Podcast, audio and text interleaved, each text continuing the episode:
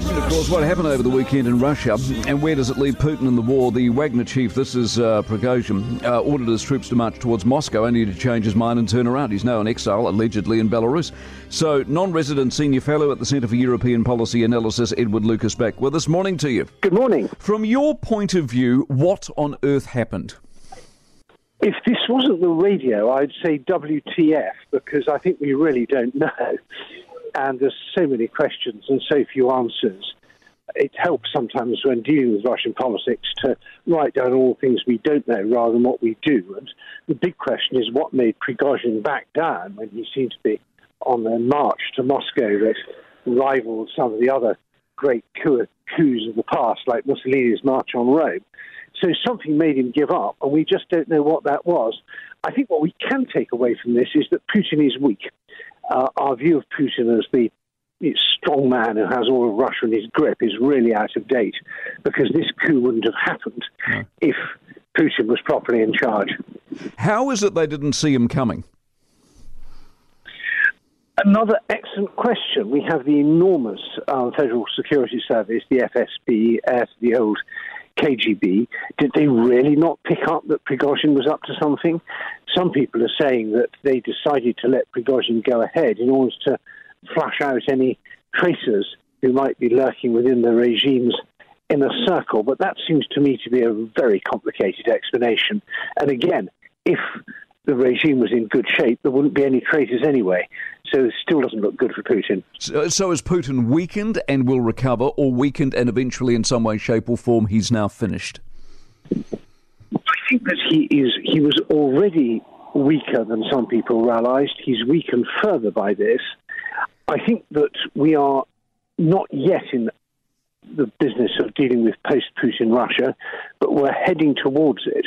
And it may be that he stays on as a kind of figurehead with real power elsewhere, and these feuding clans all competing for uh, wealth and influence, or it may be that he's made into the scapegoat for this disastrous war, and someone actually gets rid of him. Prigozhin may have been the first, but I don't think he's going to be the last person to challenge for power.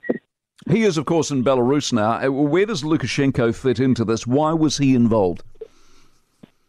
Another huge mystery, and we don't actually know for certain that Prigozhin is in uh, Belarus. We've had the rather strange spectacle of the Kremlin spokesman, Dmitry Peskov, familiar perhaps to some of your um, listeners as the man with the strange sounding moustache, saying that uh, Lukashenko and Prigozhin were old friends, something which I'd not heard previously, and that Lukashenko had stepped in.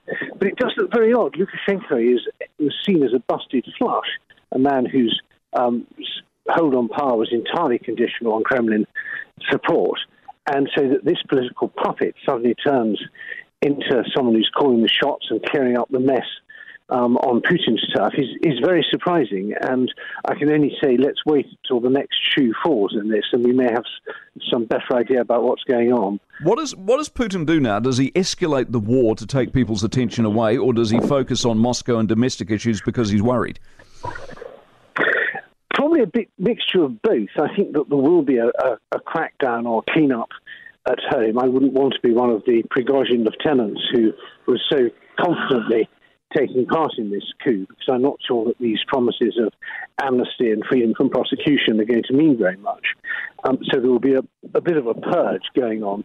It's quite hard for him to escalate the war because, of course, the Prigozhin private army, this Wagner group, um, was one of the spearheads of Russia's military effort in Ukraine. And the Ukrainian counteroffensive, I think, is the big beneficiary of this. But whenever there's squabbles inside the high command, the soldiers on the ground know it, and it's very bad for morale.